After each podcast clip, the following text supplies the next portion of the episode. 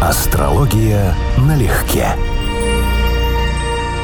Привет, Константин. Здравствуй, Анечка. Друзья, сердечное вам здравствуйте. Всем здрасте. В эфире «Синемастера» наш кинотеатр, где мы смотрим и обсуждаем кино, что логично. Логично, елки-палки. И сегодня говорим о фильме «У зеркала два лица» 1996 года. Сценарий написан Скорпионом Ричардом Лагравенезе. Я считаю важно сказать, что писал мужчина, а так и не подумаешь. Кстати. Ну, это, это, конечно, фильм выглядит как бенефис Барбары, однозначно. Однозначно. Режиссер, продюсер, исполнительница главной женской роли, исполнительница финальной песни — это Барбара Стрейзенд. А вот сценарий написал все-таки мужчина. Это поразительно. Ну, еще важно не кто написал, а кто поставил, экранизировал. Предлагаю отдать ей должное еще и потому, что в фильме ей примерно 54. Ну, мы не знаем на момент съемок, да? Мгм, 54, 53, Мгм. и она просто молодец. А Бриджесу там 46 или 47, и смотрятся они абсолютными ровесниками. Ну, я бы сказал, что они оба смотрятся существенно моложе, просто по мужчине видно, что он как-то такой, да? Ну, уже, будем говорить, не свежий, так аккуратненько, да? А вот она на его фоне смотрится моложе. Это удивительно. И еще удивительно, что фильм не содержит клише романтических мелодрам, и это очень приятно. Не согласен. Как минимум, клише с ботаником однозначно Грегори демонстрирует очень яркое. А вот насчет клише перевоплощения, скажем, из некрасивой девушки в красотку в Золушку, это типовое клише, да, ромкомов. Вот тут оно действительно обыграно совершенно иначе. Это правда. Понятно, мы не будем спорить объективно, Мгм. и по общепринятым канонам Барбара Стрейзенд, исполнительница главной роли Роуз, конечно, не красавица далеко. И в то же самое время даже вот в этой сцене, одной из первых, где ее показывают, как она читает лекцию, Мгм, у нее мгм, полный аншлаг, Мгм. она очень приятная, симпатичная, Однозначно. важно, как человек держится. А держится она как достойная женщина с самоуважением, не пытающаяся ничего из себя строить. Ну, искренность вообще очень сильный, как сказать, не афродизиак, шикарная косметика. Вот, потому что здесь моторика, э, мимика, подача, они играют колоссальную роль. Если в юности мы еще все-таки все считаем по формам, по пропорциям и сравниваем с какими-то внутренними образами, взятыми из кино и с обложек, то чем чаще ты общаешься с людьми с возрастом, да, ты тем больше видишь красоту, которая действительно существует и которая внутренняя. И она вот очень яркий пример человека от природы однозначно некрасивого, который буквально преображается, когда она делает то, что она считает нужным, в данном случае в данной роли, да, она отыгрывает преподавателя, и ты понимаешь, ты ловишься на том, что ей любуешься. Вот прям любуешься. Давай с тобой предполагать, какие показатели у кого. Роуз. Там, кстати, сказано, что у нее день рождения летом. Получается, что она, по сути, рак по фильму. Мгм. Но по типажу, как ты считаешь? Я хочу сказать, что вот то, с чего ты начала, вот это вот яркое э, качество человека, когда он может быть непривлекательным физически в смысле пропорций, но он привлекателен как личность, и он зажигается, когда занимается чем-то, что его увлекает. Это абсолютно типично для Солнца в первом. И, по сути, стандартная рекомендация Солнца в первом доме.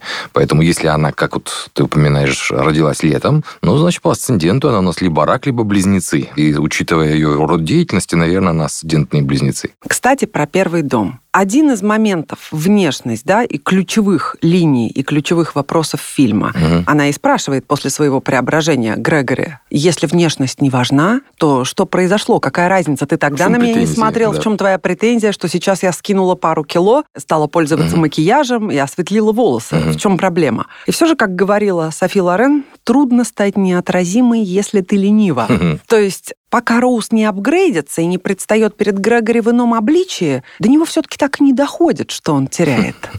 И вот в этом и несправедливость какая-то, и в то же время совершенно независимая реакция студентов на второй лекции в конце, после преображения, когда даже молодые парни сидят, открыв рот. Понятно, контраст. И в то же время они увидели сразу в ней женщину. Да, у меня есть грудь. Все ха-ха-ха, да. Да, но Раз она не обыгра- может быть Легко обыграли, да. Темой вашего сочинения. Совершенно верно, да. Отличный юмор. И вот тот, кстати, неудачник Барри, который пытается за ней ухлёстывать, с которым она отменяет свидание раз за разом, и он жалуется, что его ни в один ресторан Мгм, на. Манхэттене больше не пустят. Мгм. Потом, когда в парке она встречает отличная его с парой, Мгм. вот это и есть идеальная иллюстрация моей мысли, Мгм. что каждый ищет себе подобного, плюс-минус. Нет, я не хочу никого принизить. Действительно, Роуз ему не пара. Она для него слишком страстная натура. Как бы там ни было, он не может этого предложить. Зато он находит женщину, идеальный кастинг. Они действительно пара. Угу, угу. Это правда. Они оформлены режиссером, возможно, ей же, да, будем говорить, Барбарой, в одном стиле, чтобы показать, что они, ну, вот как родные, они уже готовая пара. Да? Есть такой момент. Ну да, она азартный человек, она увлекается, она эмоционально, очень эмоционально. Ей нужен мужчина, который может ее провоцировать на такие чувства. Отсюда, собственно говоря, видимо, ее первый возлюбленный, да, которого увела сестра, который заметь, вкус-то у нее хороший. Ну, да, да. Пирс Броснан это вкус хороший, будем говорить. Молодец, что она очень правильно поступает, когда она понимает, это не то и не поэтому. И да, меня к тебе тянуло, но я тебя, по сути, переросла. Очень, Я тебя придумала. да, я бы сказал, что переросла, потому что вначале она испытывала к нему симпатию. Когда он там целовал в щечку, да, она реагировала, это было видно.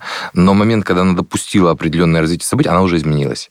Она уже другая. Ей уже недостаточно того, что ей было бы достаточно раньше. То есть отношения с Грегори ее тоже поменяли, хотя отношения откровенно странные, прям скажем. Грегори Ларкин. Главная мужская роль, которую исполняет Джефф Бриджес. Прекрасный математик, страшный зануда, при этом очаровашка и немножко детский наивный товарищ, который притом нравится очень даже сексапильным женщинам. Ну да, женщины на него явно западают, он привлекательный, это правда. Обыграно то, что женщины, которые на него цепляются, тоже соответствующие. Эль Макферсон играет Кэнди. Я хотел сейчас сказать, да, что не мелочились с выбором кастинга, кто в него может влюбиться, но понятно, почему его бросают. Потому что он, по сути, ребенок с ярко выраженными показателями, что он, будем говорить так, инфантил, он нашел себя в узкоспециализированной области, он не приспособлен к жизни, это максимально рациональный типаж. Даже есть такой социотип, он встречается, но не в такой рафинированной форме. И вот одна из вещей, которая меня в этом фильме смущает, что они все-таки неравноценны в отношениях. У них не выйдет равноправного партнерства. Ну подожди, подожди, ты мне сначала скажи, пожалуйста, ты его девой назовешь или козерогом? Ну, конечно, если какая-то очень тяжелая, может быть, э, флектированная дева или серьезные проблемы с этим связаны, потому что ну, это самое типичное, самое банальное, на самом деле, прочтение. Могут быть другие причины, типа плохого влияния на Сатурн, на Меркурий, ну, вот, скажем, там, рафинированный рационал зануда, может быть, Меркурий в Близнецах, квадрат Сатурн в Деве.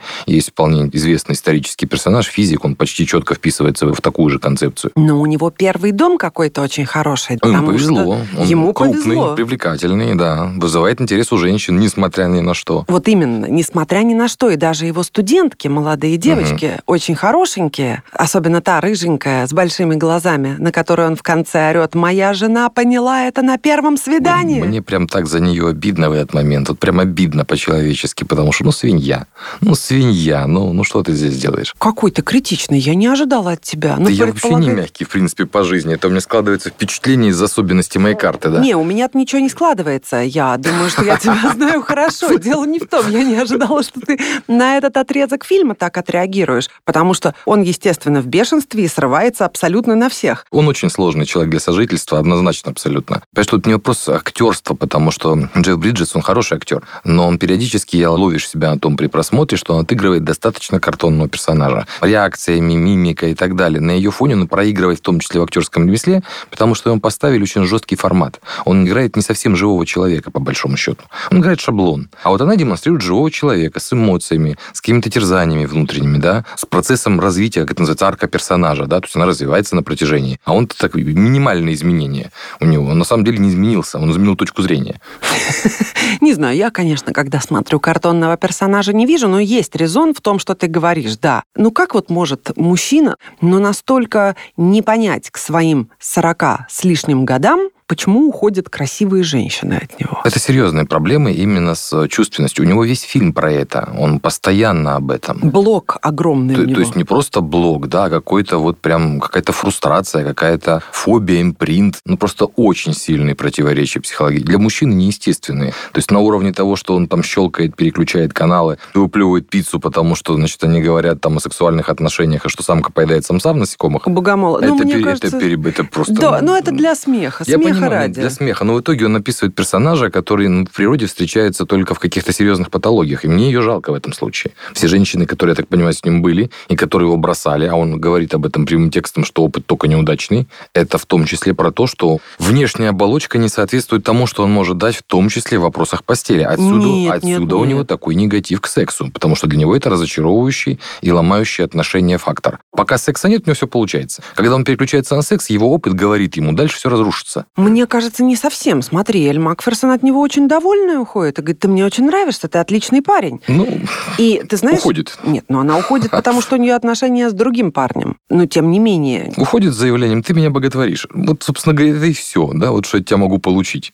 Вот, видимо, ей это по на- большому нет, счету нет, нравилось. Нет, нет, нет, смотри. Она ему говорит, какие у тебя могут быть ко мне чувства, когда я тебя бросила ради другого мужчины? У нас, по сути, нет ничего общего, кроме секса и того факта, что ты меня боготворишь. Ну, Но и не приходит через год, бросив мужчину опять к нему в постель, чтобы почувствовать себя увереннее перед встречей с другим своим мужчиной, который ей изменяет. То есть она Ну, пришла это- подзарядиться. ну, это да, это перегазовка. Временное пристанище такое, привычное. Все равно она знает, что он ее примет, что он не имеет какого-то характера или стержня, чтобы сказать, ну, извини, мы расстались. Отдельная история это, конечно, мама Роуз. Мгм. Хочу обратить внимание, что играет ее Лорен Беккл, Мгм. лицо золотой эры Голливуда. Это вдова Хамфри Богарта. Мгм. Прекрасно исполненная роль нарциссихи, токсичной, эгоистичной, Мгм. совершенно безапелляционной женщины. Да, которая фактически рассматривает свою дочку в качестве обслуживающего персонала. И это прям вот везде, везде, в каждом жесте, в каждой реплике так или иначе выглядит, да, что вот я здесь красавец. Мы, кстати, с тобой говорили на эту тему буквально недавно, что есть люди, чья психология не перестраивается с возрастом, они продолжают себя вести соответственно. Вот прекрасное описание типажа, который не перестроился с возрастом. Она привыкла считать себя красивой, она на фоне некрасивой, по ее мнению, дочки автоматически выигрывает, найдет себя соответствующим образом. То есть он даже, видимо, забывает, что это дочка на самом деле. То есть у нее такой женский элемент конкуренции существует. Ну вот что это в карте? Неспособность порадоваться за дочку, конкуренция, принижение, притаптывание. Уйма всего, может быть. Это реально может быть проблема, связанная с пятым домом, то есть буквально критика и недооценка этих вещей. Это может быть проблемное солнце, это достаточно распространенная картина в женской карте, то есть ситуация, при которой попытки самореализоваться, в том числе за счет мужчин, переманивание к себе внимания. Ну, плохой вариант водолеев такой вот встречается. Причины симптомов может быть десятки. Так и здесь. Мы имеем симптом, но причин может быть очень много разных астрологических. И еще важный момент, она же признается, что она никогда не любила так, как Роуз любит Грегори. Она прожила жизнь, где любили и обожали ее, Мгм. но она абсолютно холодная, она нарцисс. А это один из показателей на слабую Венеру или на Венеру в изгнании, который вот классический непроработанный вариант. Человек замещает нехватку любви вниманием других людей. То есть, если меня любят, я достойна любви. Примерно такой ход рассуждений. То есть, нет внутреннего спокойствия, нет ощущения «я могу и хочу любить» ради процесса, ради чувства. А буквально есть желание «вот вы меня любите, и я насыщаюсь этим качеством». Поэтому, когда это пропадает с возрастом или временем, человек испытывает кризис недополученных эмоций. А красавчик Пирс Броснан, Алекс, в которого Роуз была влюблена, с которым она встречалась, и в итоге, познакомив со своей сестрой, упустила. Он женился на Мгм, сестре. Он очень мягко стелет, он очень очаровательный, но он пустой и глуповатый, в общем-то, товарищ-то. Ну вот я был в недоумении при просмотре, потому что я не очень понял, что они хотели показать, что он пустой, глуповатый, или они просто не доработали персонаж, потому что его реакция, скажем, на измену жены, которую, по его же словам, он жутко любит, отсутствует. То есть мне кажется, что это просто непродуманный элемент. Мне трудно себе представить ситуацию, при которой этот человек так ведет и вот настолько не включает эмоции ни в одну сторону, ни в другую. То есть ему дали странную роль, он ее отыграл ровно как написано. Мне, каз- мне кажется, вот так было дело. Кастинг у меня есть вообще вопросы. Пирс Броснан просто жених, да. Эль Макферсон западает на профессора. Лавелас, который ну ладно, вообще не она, производит честно говоря, она не настолько красива, как хороша ее фигура. Лицо у нее не прям какое-то выдающееся Ой, Ну, ты сейчас топ-модель. сказала странную мысль. Почему? Нет, ну правда. Ну, потому что фигура это очень немало. Конечно, я согласна, но я имею в виду, что кастинг как раз хороший, потому что если бы там была Линда Евангелиста тех времен, Мгм. вот это было бы уже неправдоподобно абсолютно. А Эль Макферсон, ну можно, можно ее предположить Ну, не этом. знаю. Как бывший, ну, не профессор, а доцент, работавший в ВУЗе, Ни одной не было на Как-то- потоке, да? Как-то да.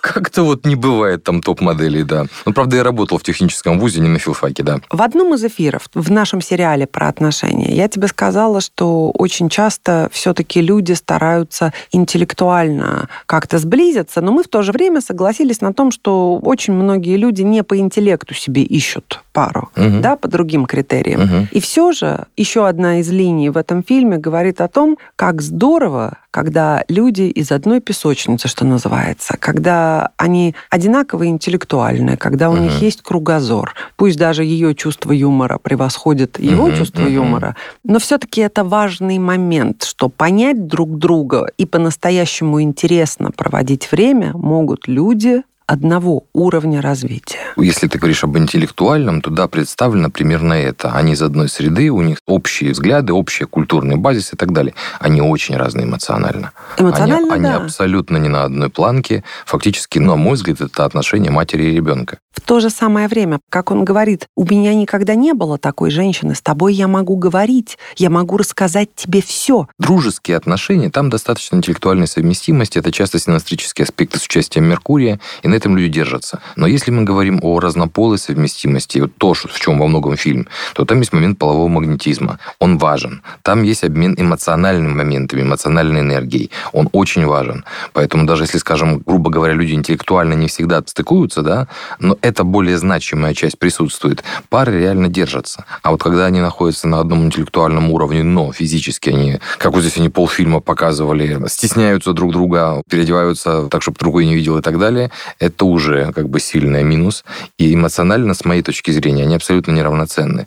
То есть ему нужна мама, и он фактически ее нашел. Она о нем заботится, она его учит, как правильно жить, она его выслушивает. Она гораздо более подвижна и более свободна. Я часто это рассказываю на семинарах. Есть один из таких базовых законов в кибернетике, что из двух взаимосвязанных систем управляющий будет та, у которой наибольшая степень свободы. Вот здесь как раз яркий пример. Он очень ограниченный человек, с очень жесткими внутренними правилами. Он в них живет, есть как по рельсам. Он предсказуем. А она может перестраиваться. Когда она пытается ему объяснить какие-то шаблоны, даже преподавательские, ему интересно это, это его сфера. Но когда она пытается ему объяснить, как пошутить, например, да, выясняется, что не, так легко это не зайдет. То есть то, что для нее автоматически происходит, у него это набор навыков, он понимает, он пытается, но осваивает очень не быстро, только после того, как изменился.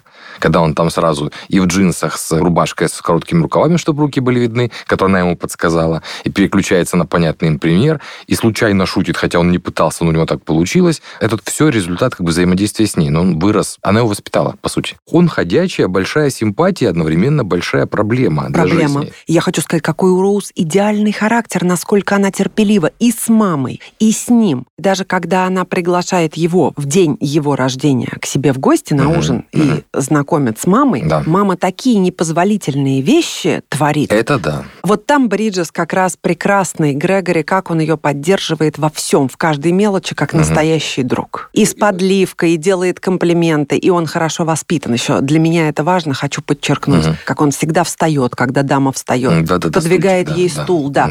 Но я бы сказал, что он не столько поддерживает ее в смысле понимая, что ее надо поддержать, сколько он увлечен ей искренне. И поэтому Да, он действительно да. просто переключается, как только она показывает внимание, да, он понимает, что надо что-то ей сказать. Он на нее переключается. Несмотря на то, что мама пытается, откровенно пытается перетянуть внимание на себя. Да, пытается нарваться, заработать комплимент. Комплимент, Ах, простите, да-да-да-да-да-да. я бог знает в чем. И он Да, смотрит да, на да. нее непонимающим Всё взглядом. равно, в и пор- ты, да. Абсолютно. И продолжает рассматривать салфетку, которая Роуз свернула. Да, да, да, да, да. Он не эмпатичный вообще. Это был главный минус у этого персонажа.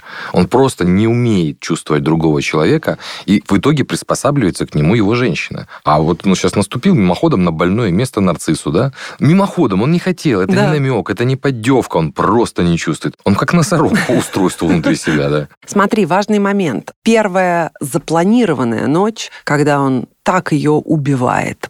Опять возвращаясь к первому дому и внешности, вот это когнитивный диссонанс. Мгм. Внутренне у него есть к ней тяга. И он потом признается. Мгм. Да. И именно потому, что он привык к девушкам совершенно другого типа, девушкам для секса, Мгм. у него в голове не стыкуется, что она и такой классный, интересный друг и партнер, Мгм. и что она выглядит так, а он ее при этом все равно хочет. Он не может, Может это быть. объединить. Может быть, наверное, да. Ну, еще раз, я считаю, что там более серьезная проблема. Но, может быть, ты права в том смысле, что для него это внутреннее противоречие. а Прям то, что он видит глазами, то, что он ощущает телом, сердцем, это другое. А мне, знаешь, больше понравилась такая абсолютно наполненная эротизмом сцена, самая, по-моему, эротическая сцена в этом фильме. Когда массаж она делает? Когда она ему спину поправляет. Это, вот тут чувствуется такой заряд эротики, которого потом вообще, в принципе, нет. Они оба его не осознают, но это великолепно. Ну да, не осознают. Ну, до момента, пока он не понимает, что ему пора встать и В ванну слинять в да. ванну, да, по понятным причинам. Ну скажи, вот такой толстокожий, если оставить то, что ты патологиями призываешь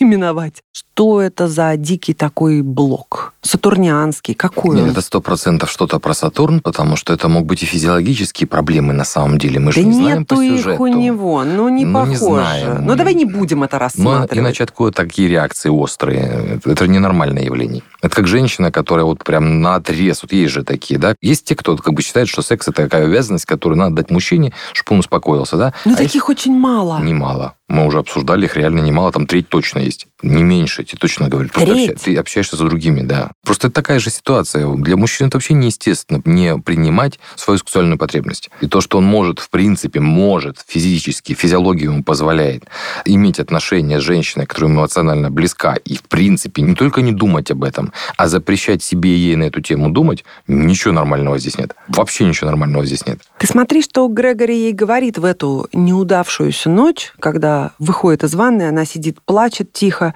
То, что у нас есть, обычно бывает, когда вся эта ерунда уже позади. Большинству вообще не дано испытать то, что между нами. Они цепляются за секс, а когда он тускнеет, ищут кого-то еще. И ведь в этом он абсолютно прав. Да, прав. Ее луна, ее забота, да, им востребована.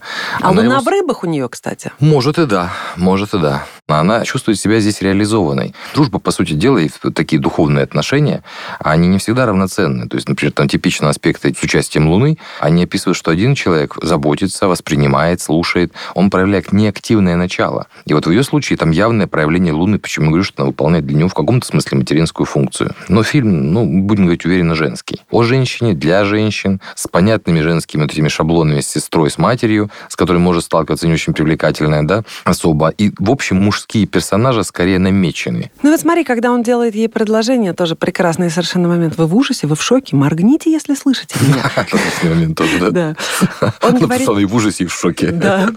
После ее преображения, после того, как она сказала, меня больше эти отношения не устраивают, и ушла, и он приходит к своему другу весь разбитый, вот там он похож на ребенка точно, друг Мгм, ему и мгм. ботинки снимает, и он Мгм. ноет бедный. Он говорит, я люблю прежнюю Роуз, ту, что ходила без косметики, в нелепых нарядах. Это не страсть, хотя она тоже есть, и не физическая Мгм. привлекательность, хотя, по-моему, она была очень красива. Ее глаза, рот, то, как она держалась. Вот ты посмотри, не преобразись она, сколько бы времени прошло, пока до него бы это дошло. Никогда бы не дошло. Но я тебе скажу, что это могло вызвать шоковую реакцию. Он правильно говорит, он влюбился в другую Роуз. Она изменилась, как на мой вкус, изменилась не в лучшую сторону, потому что вот эта вот ее укладка, это осветление, но ну, вопросы вызывает. Ну, я согласна, Вот, да. я знаю по своему, даже вот, может быть, своему чисто мужскому опыту, я не знаю, сколько это типично для мужчин вообще, но в моей жизни это происходило неоднократно, что если женщина, допустим, резко меняет прическу, плюс цвет волос, да,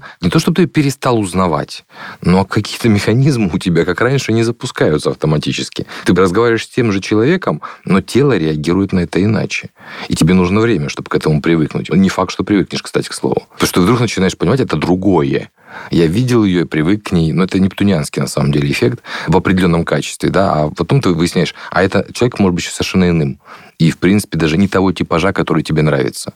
И вот, пожалуйста, могут быть сложности. Но заметь, он приезжает к ней в итоге поорать под окном, когда она выходит, и он смотрит и совершенно непроизвольно говорит не комплимент ради комплимента, а говорит от души, как ты прекрасна. И у нее слезы выступают на глазах, как же важно женщине вот эти слова, то есть они окупают они все, да, да. все Мгм. ее вот эти неимоверные мгм. усилия, страдания. Потому что это даже не про внешность. Потому что это вырвались, потому что она понимает, что он ее любит, что Да, он так это про говорит. всё. Про все. Ну и хорошо, когда он говорит, ничего, что ты красавица, я все равно тебя люблю. Это так, это, отличный текст, да, это очень мило. Конфуций, которого мы с тобой 100 миллионов лет назад вспоминали, его слова, Влечение души порождает дружбу, влечение ума порождает уважение, влечение тела порождает страсть, и только все вместе может превратиться в любовь. Но мне кажется, что фильм все-таки об этом. Нельзя ничего убрать из уравнения. Да, и по сути это готовое уравнение. Я очень люблю эту фразу вот за вот эту четкость, логичность формулировок. Фактически можно разбросать даже несколько видов отношений, когда два чего-то существует, а одно что-то отсутствует. Мгм. То есть разные комбинации, типа страстная любовь, но без интеллектуальной симпатии, эмпатии и так далее, и так далее, и так далее. Я давно с этой формулой ношусь в голове, потому что она очень,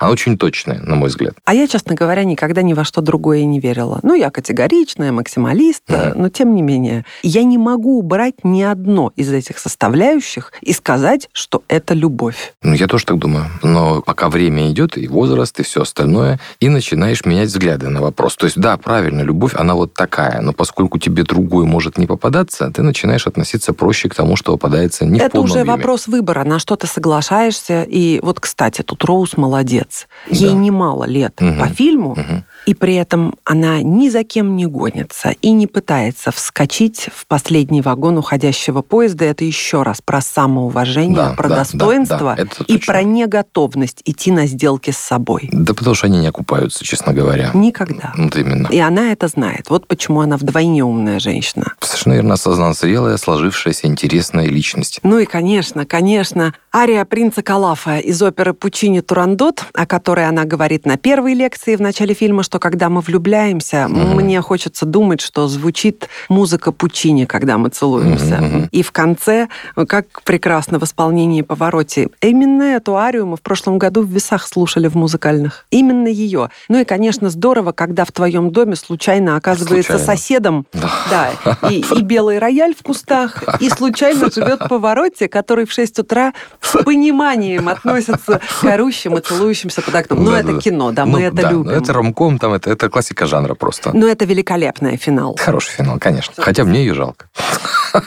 Глядя на этого мужчину, мне ее жалко. Ну, слушай, я бы сказала, что все-таки ничего лучше точно бы она не встретила, и он хороший человек. Да, он хороший, просто отношения у них будут по принципу мать-ребенок. Ну, не порт мне финал, к которому я хочу подвести. Когда они первый раз целуются и слышат музыку, они отрываются друг от друга и смотрят, откуда, откуда она доносится, и не видят, в повороте прячутся за портьерой. А потом они смотрят друг на друга, и он уже по-настоящему ее страстно хватает в охапку, и mm. вот этот поцелуй. И это для меня его реабилитирует. То есть он вырос в этот момент. Ну, наверное, здесь есть какие-то основания для оптимизма. Астрология налегке.